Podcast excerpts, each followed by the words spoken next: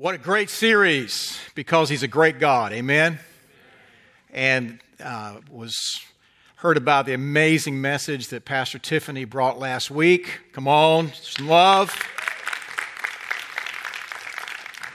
So let's get straight away into the word tonight. If you would turn your Bible to the book of Acts. Kind of hard to talk about the Holy Spirit and not move to the book of Acts. Acts, the very first chapter. Let's pick it up in verse 3. After his suffering, he showed himself to these men and gave many convincing proofs that he was alive. He appeared to them over a period of 40 days and spoke about the kingdom of God. Now, I don't know about you, but you've heard me make this comment before but that's one Bible study I really wish I had been in.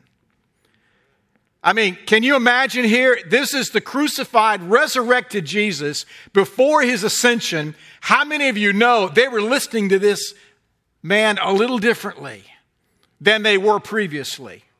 Because here he sat speaking about the kingdom. But it says, verse 4 on one occasion, while he was eating with them, he gave them this command Do not leave Jerusalem, but wait. Say, wait. But wait for the gift my Father promised, which you have heard me speak about. For John baptized with water, but in a few days you will be baptized with the Holy Spirit.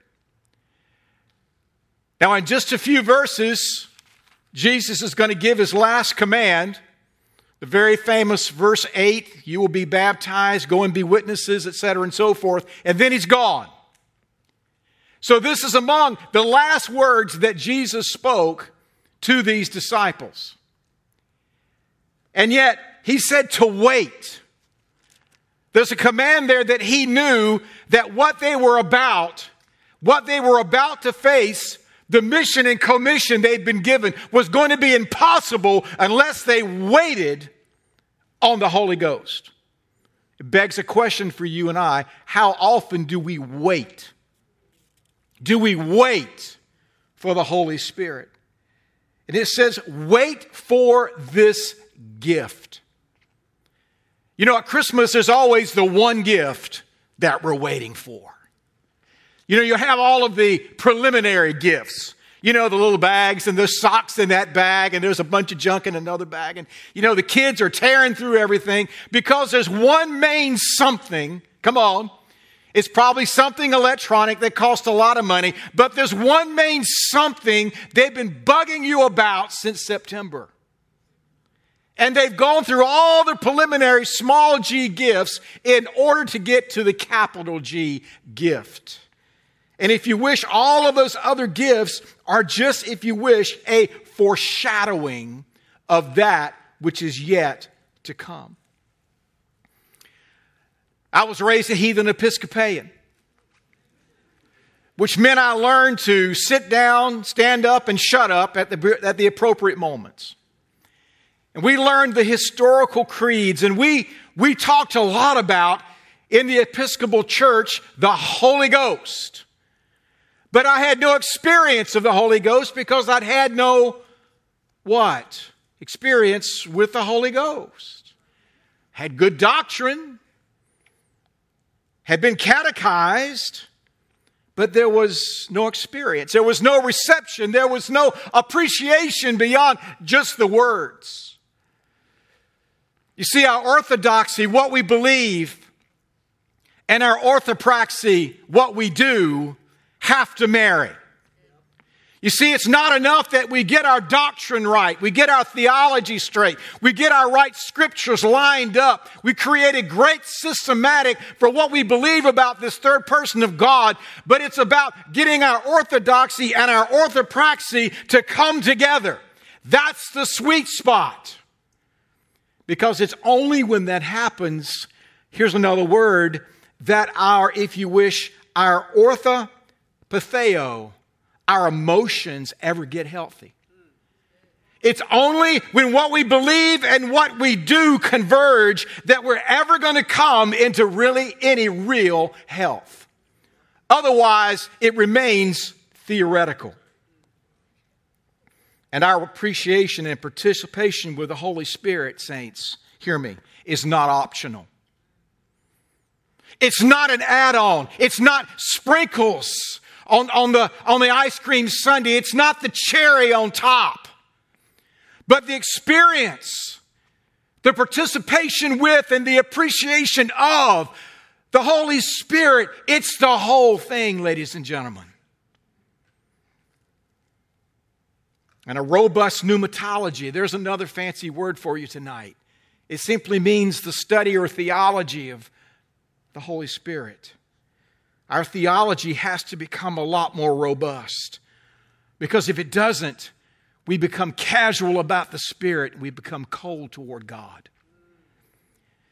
You see, you can't be casual about the Holy Ghost. You know why? Is Jesus was not casual about the sending of the Holy Spirit. It was understood, he said, unless I go, what did he say? Another will not come.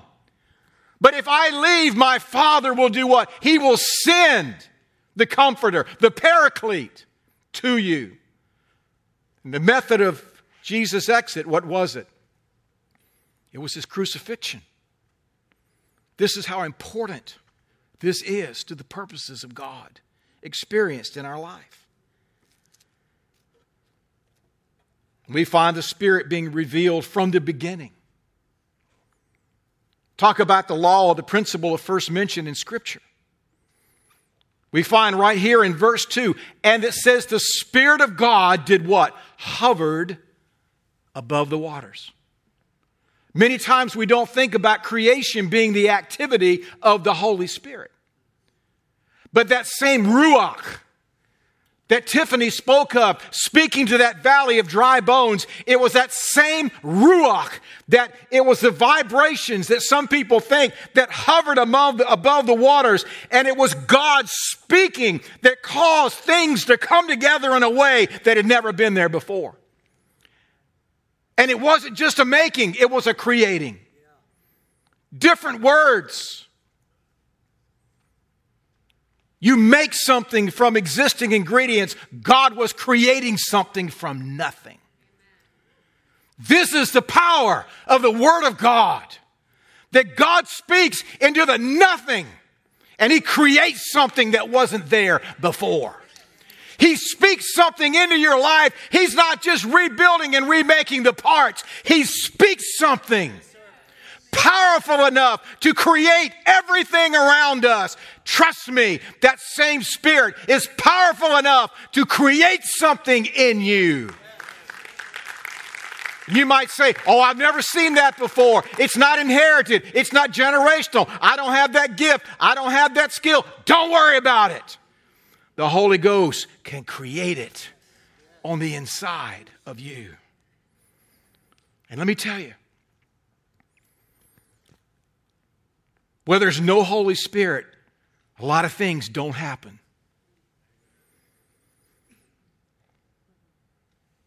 Where there's no spirit, there's no reproduction. Where there's no Holy Spirit in operation, there's no manifestation of paternity. If there's no paternity, there's no adoption. If there's no adoption, there's no promise. Because our inheritance is directly related to our adoption as sons. And what is the genesis of the manifestation of that? It is the Holy Spirit on the inside of you and I testifying with our spirit that we are what? God's children. Christians wonder, why am I not inheriting? Because your paternity is still in question, or God's paternity is, and your sonship is still under assault. The ministry of the Holy Spirit is that important in our lives. No power without the Holy Spirit. You will receive power when the Spirit. There's no power, there's no Pentecost. If there's no Pentecost, there's no church. Pentecost was not just a historic event that we read about in Acts, the second chapter. Pentecost is not just where the church started, it's what should sustain the church on a daily basis. Where there's no presence, there's no person of God. 2 Corinthians chapter 3 verse 17 the Lord is the Spirit. The Lord is the Spirit. And we get so goofy sometimes about what we understand about the Spirit. I read a book that you shouldn't read. It's called, it was named, it was called The Shack. An allegory. Theologically, it's a train wreck. But it was an interesting book. But the description of the Holy Spirit is it, it, it, it put into words what most people understand about the Holy Spirit. This sort of wisp and whim and just kind of, you know, just know, woo. Not the blood and guts third person of the Trinity. And where there's no presence, saints, there's no worship because there's nothing to worship except history or hope. That's all we've got left. Where there's no presence, there's no distinction. Moses' encounter with God, Exodus 33. What will distinguish us from the other peoples on the earth unless your presence goes with us? Where there's no presence, there's no freedom. Where the Spirit of the Lord is, there is freedom. And where there's no presence, there's no real joy. Psalm 16:11 because it's in your presence is the fullness of joy. Where there's no spirit, there's no production of fruit. It's called the fruit of the Galatians chapter 5. And then the prerequisite preference and priority gets lost. Galatians chapter 3. After beginning with the Spirit, are you now trying to attain your goal by human effort? How many of us we use many times the Holy Spirit as some kind of jump start? And then once we start heading in a direction, we take over.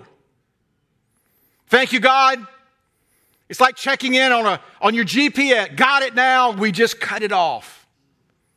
I know where I'm going. I'm good to go. I don't really need you any longer. And the question for us now, this place, this moment of the church in 2021, what will distinguish us? What will distinguish us? Mission? Three E's? A purple book? A building?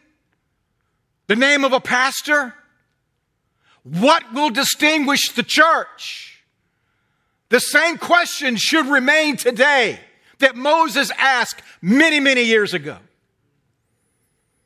And it should be God's person manifested by the presence and performance of the Holy Spirit. Well, you can't say performance. Why not? What's wrong with that word as it relates to God? God's not afraid of performing mighty acts in our midst. God's not afraid of being put on the spot in an instant to heal, to move, to be the God that He is. One theologian said it this way the church depends upon the activity of the Holy Spirit, without which its effective and faithful service is impossible. Not truncated, not diminished, impossible.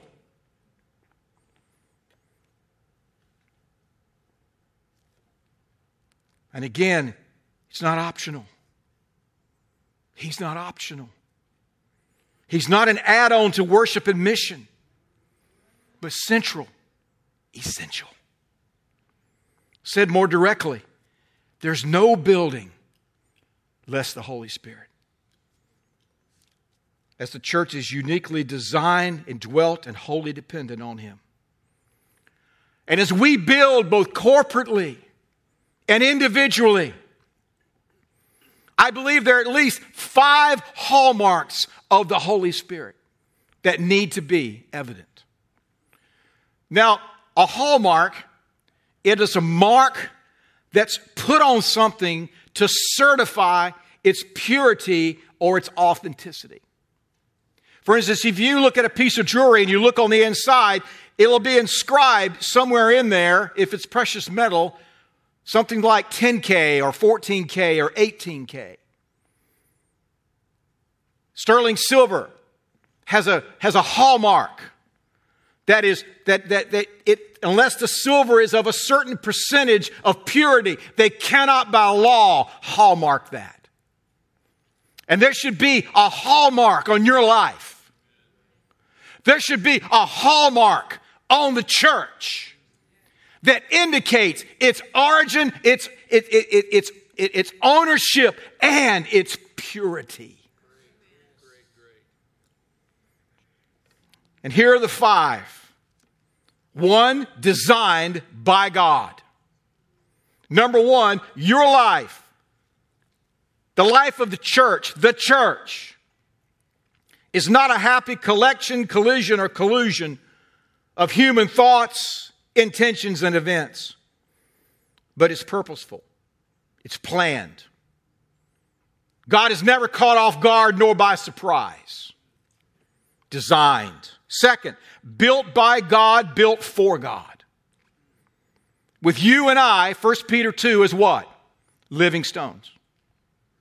But we never need to forget that the church is built by God, uniquely for God. Church is not built for people. the church is made up of people, it's not built for people. And that's not a nuance. That's not subtle. That's something we need to keep in mind. The worship that is offered from this platform is not about making you tingle. It's not about you getting to sing your favorite song. It's about offering sacrifices acceptable to a holy God. And it may not be your favorite tune. Ephesians chapter 2. In him, the entire building joined together rises to become a holy temple. What kind of temple? A holy temple. Who? In the Lord. And in him you are being built together to become a dwelling in what? God lives by his, come on, spirit. Spirit. And he begs a question for us. It says that God lives there. So are we building for visitation or habitation? Are we building a moment on Wednesday night where God might come down and we may have a, a moment at the altar that we're waiting, oh God, if you would just show up, we'll sing you another song. I'll slip another 20 in the offering. No, no, no, no, no, no. There's a huge difference in visitation and habitation. And for too long, we've been satisfied with the former without pressing into the latter.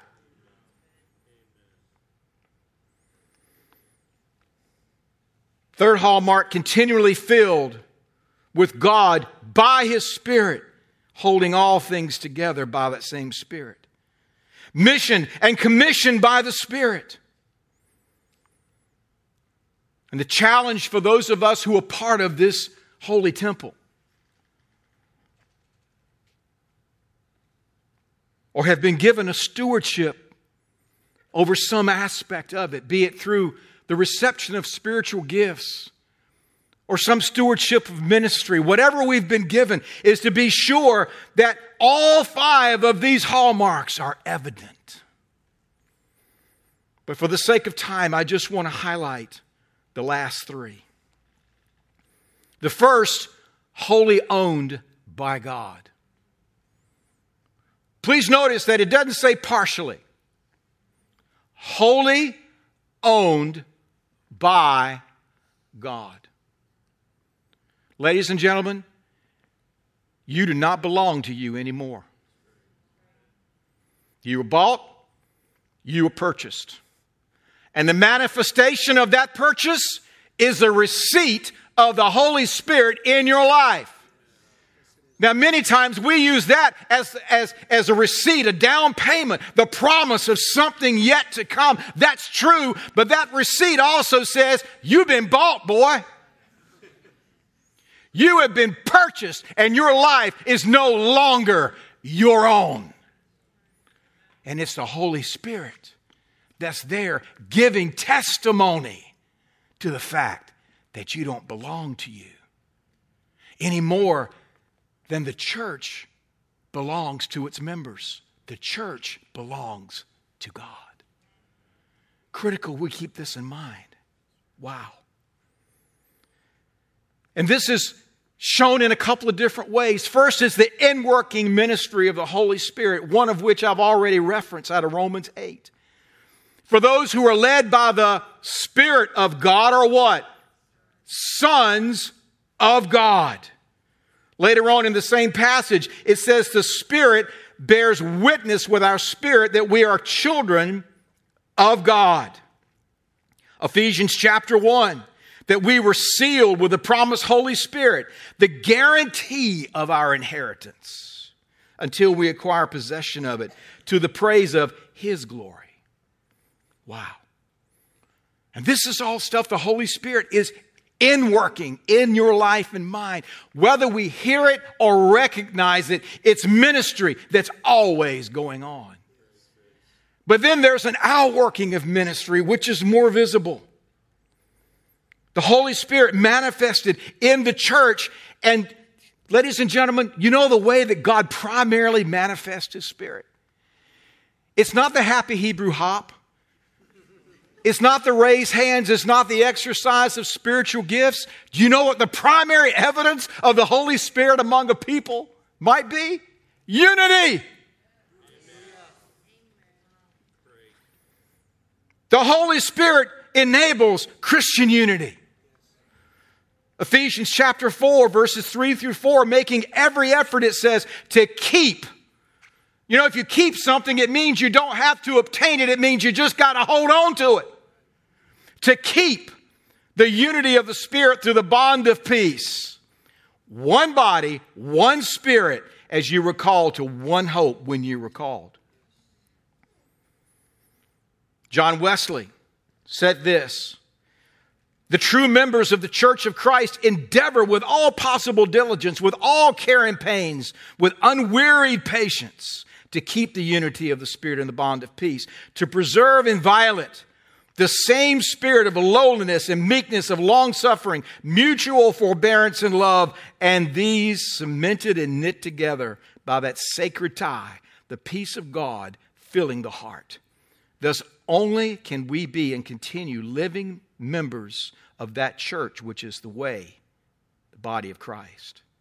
You see, saints, unity is impossible without the Holy Ghost. Let me say it again. Unity is impossible without the Holy Spirit. It's why the world can never experience unity. I won't say it again. It's why the world can never experience unity. It can't. By extension, it also cannot experience reconciliation. Why? Because the world and the spirit are in what? Opposition.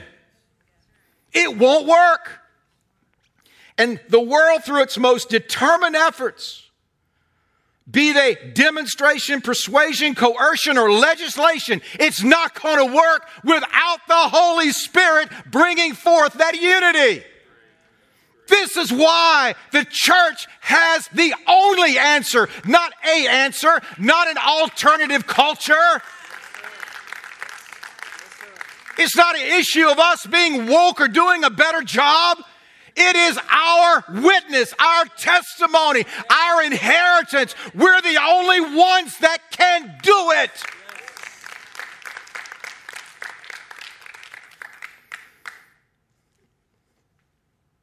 Relationship must be empowered And we empower as we reveal information about ourselves. Ephesians, the first chapter, Paul writing, I pray that God would give you the spirit of wisdom and revelation so that you might know him better. Not so that you can know deep secrets and cool stuff, but that you might know him better. This is what this is all about. My wife and I have been married for 43 years. We know a lot of stuff about one another. It's a reason that through shared vulnerability, that now we've created something called intimacy. Because we've shared parts of our lives we've never shared with another human being.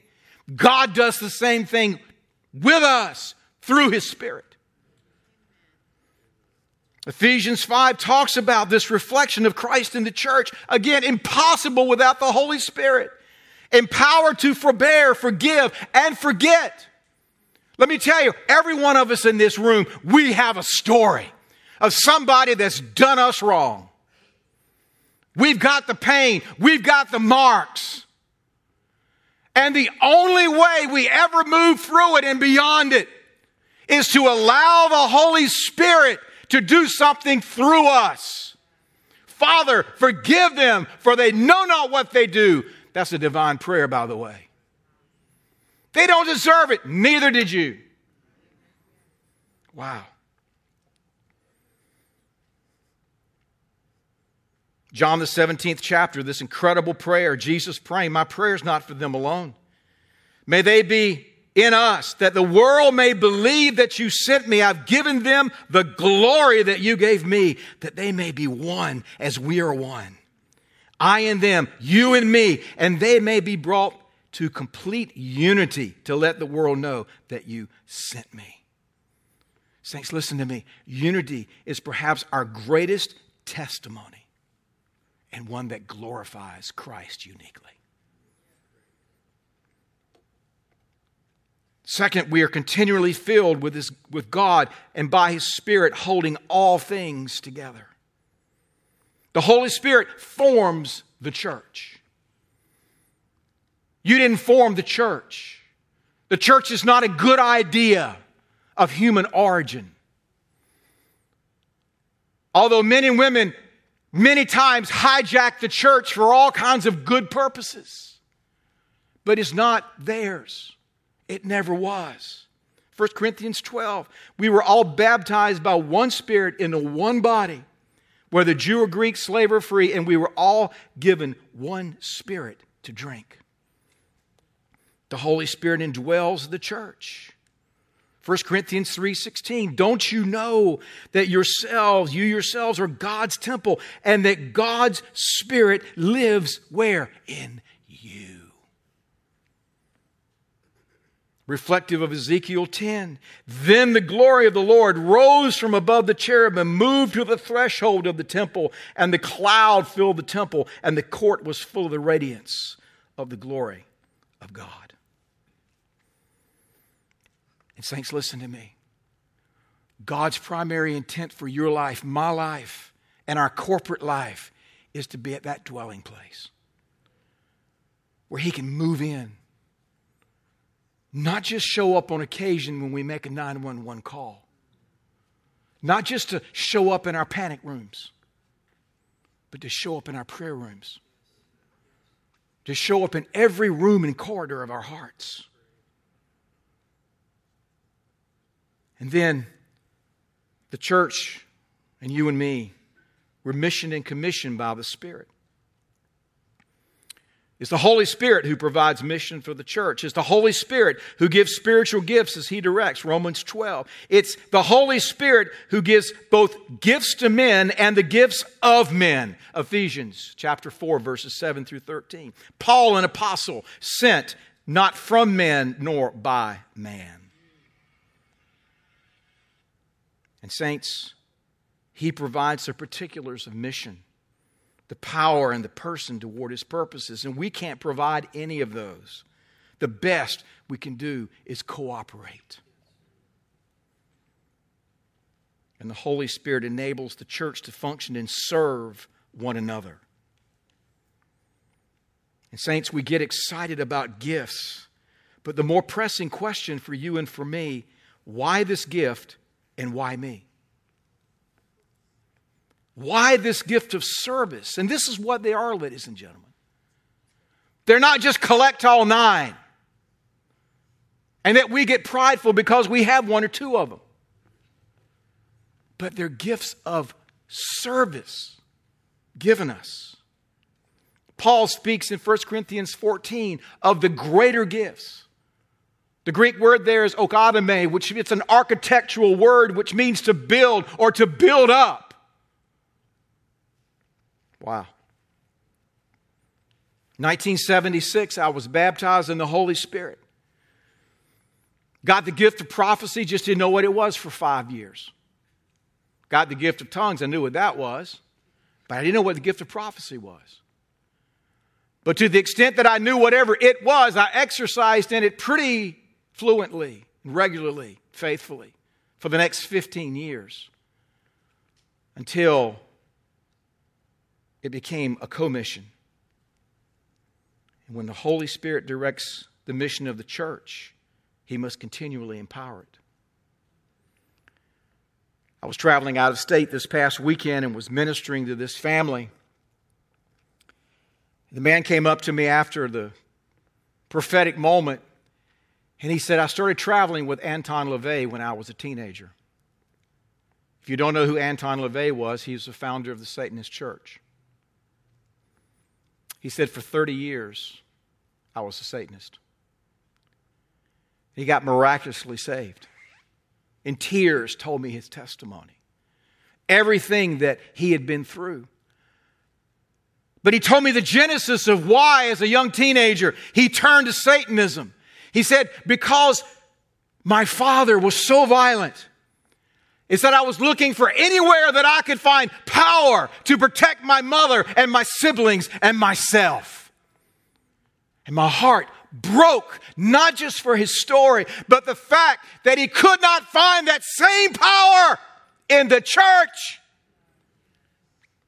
But he could find it in Satanism. God help us. Are you so foolish after beginning with the Spirit you're trying to attain your goal by human effort? And it's a sad testimony of much of the historical church starting out in the power of the Spirit. But at some point along the way, they allowed their mission, they allowed their liturgy, they allowed all of their human machinations, and they stopped fanning the flame. They had a beautiful fireplace and no fire. You can say, well, Pastor, Pastor Jim, you, we don't have to worry about that. I mean, we're charismatics. We're Pentecostals. I'm the most concerned about us. I'm the most concerned. Because we've got the right orthodoxy, but do we have the right orthopraxy? And, Saints, listen to me. Do you realize that when we have the right beliefs, but we don't have the right practices, we've become functional deists? So, what does that mean? A deist is somebody that acknowledges God, just doesn't believe that God has any affairs in the current state of man. You and I don't believe that. But the reality is, when the Holy Spirit is not part of our daily experience, we are functioning as deists. Not as spirit filled men and women as God intended. Acts chapter 4, after they prayed, it says the place where they were meeting was what? Shaken. It's the place where you meet with God. Is it shaken? they were filled with the Holy Spirit and spoke the word of God boldly. The Spirit directs the church's missionary enterprise. Acts chapter 13 set apart for me Barnabas and Saul. And he calls people, but he also directs both placement and place. Even to the point that there are times that the Holy Spirit will come and say, It's a great idea, don't do it. Acts chapter 16. Paul and his companions about to try to go into some, some places, preach the gospel where it hasn't been preached. And God said, no. Why? Because it wasn't the right place nor the right time. Interesting. And that mission has to overcome not just cultural or cognitive resistance, but spiritual resistance as well. 2 Corinthians, the fourth chapter, that the God of his age has done what? Blinded the minds of the unbelievers to keep them from seeing the light of the gospel of the glory of Christ, who is the image of God. And you see, saints, the Spirit is the primary spokesman about Christ. I want you to hear this well. Our goal and our role is to allow His Spirit to testify through our lives. You know, I appreciate people talking about their testimony, their story, what God has done for them. But yet, John 15 says this When the counselor comes, whom I will send, the Spirit of truth, he will testify, come on, about me. Guess who the primary evangelist is? The Holy Ghost. Now, do we have participation and cooperation with it? Absolutely. I'm not saying don't tell your story. I'm not telling you don't to testify, not to testify. But what I'm saying is the Spirit that's testifying about Christ when all of this is working the way God intended. Wow. 1 Corinthians 14, if an unbeliever or someone who doesn't understand comes in where everybody's prophesying, what does it say? He'll be convinced that he's a sinner and be judged by all. And the secrets of his heart laid bare, he'll fall down, worship God, exclaiming, God is really among you. Oh, I, am afraid that, Pastor Jim, if, if, if I do that, people are going to run in the other direction. It's not what it says says when we allow the Holy Spirit to be God through our life, it is the testimony of Jesus coming through us. Revelation 19 says the spirit of prophecy is what? The testimony of Jesus. Hmm. Wow.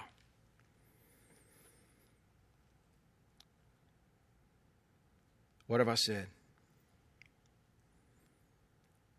Where are the hallmarks of the Holy Spirit? On your life. Stamped, evident, visible. Not just what is evident, but who is an evidence in your life. If we're casual about the Holy Spirit, we'll eventually become callous and cold toward God Himself. Can't have it both ways. Acts 19, and I'm closed with this. Apollos was at Corinth. Paul took the road, the road through the interior and arrived at Ephesus. And there he found some disciples and said, Did you receive the Holy Spirit when you believed? And they said, We didn't know there even was a Holy Spirit. Paul said, What baptism did you receive? John's. They replied. And Paul said, John's baptism was a baptism of repentance. He told the people to believe in the one coming after him. And on hearing this, they were baptized in the name of the Lord Jesus. And when Paul placed his hands on them, the Holy Spirit came on them. It says they spoke in tongues and prophesied. And it says there were about 12 men in all. This was a pattern set by Jesus baptism in water, baptism in the Spirit. But I began to ponder as I was tacking this message together where in our Pentecostal tradition did we separate these two events?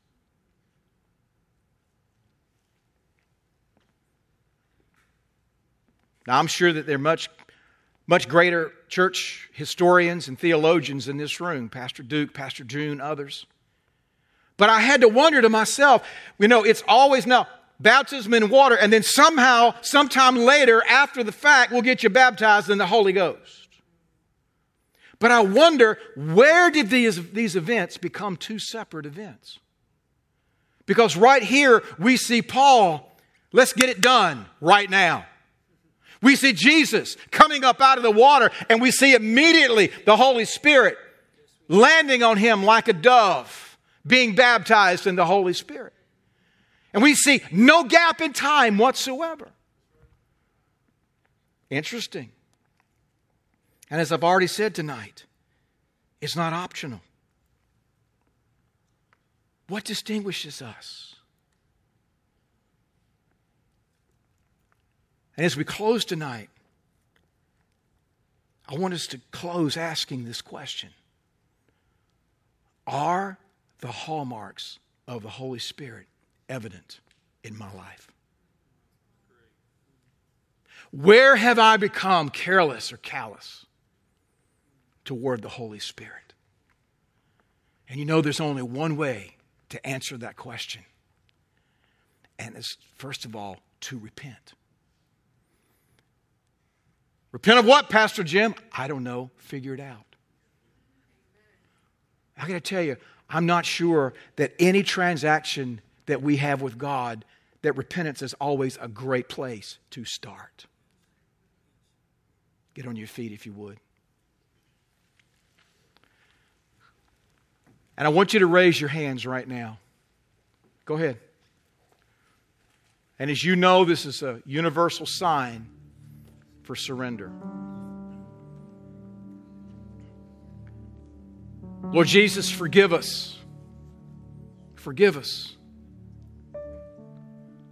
God, for being careless, casual about the very third person of who you are. And every bit as precious in substance, every bit as real, needed, necessary as Father and Son. The means by which that God, we're able to connect with you in this realm. So, Lord, forgive us. We repent.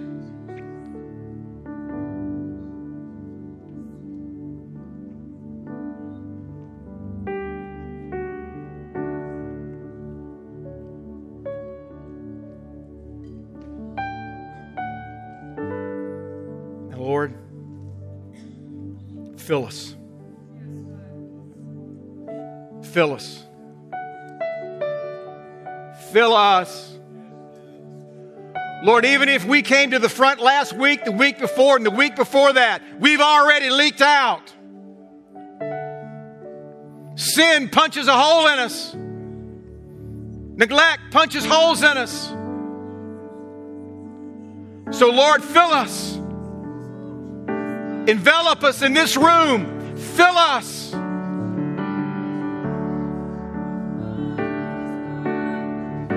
God, the same way that your spirit filled the temple, God, fill these temples. Fill these temples. Fill these temples.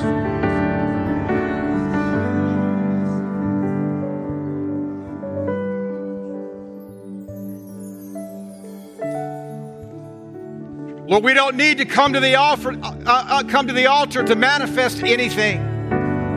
God, this is a transaction between you and between us, between heaven and earth, between our void and your filling. Fill us, fill us, fill us, fill us.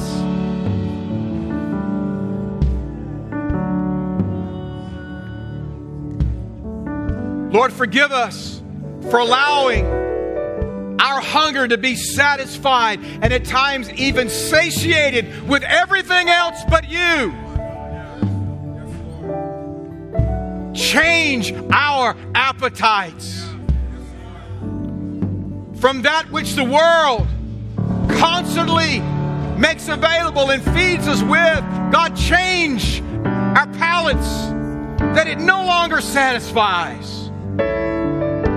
That God, it's only the rarefied environment of your spirit by which we will be satisfied. That's a dangerous prayer. But God, if we want to be dangerous people, we've got to start praying dangerous prayers. Fill us. Fill us. Keep asking Him. For those of you concerned, it's 829. Fill us.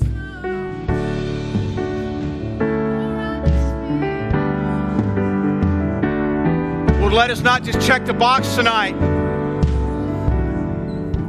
Go home, go home in the same state that we came in here with.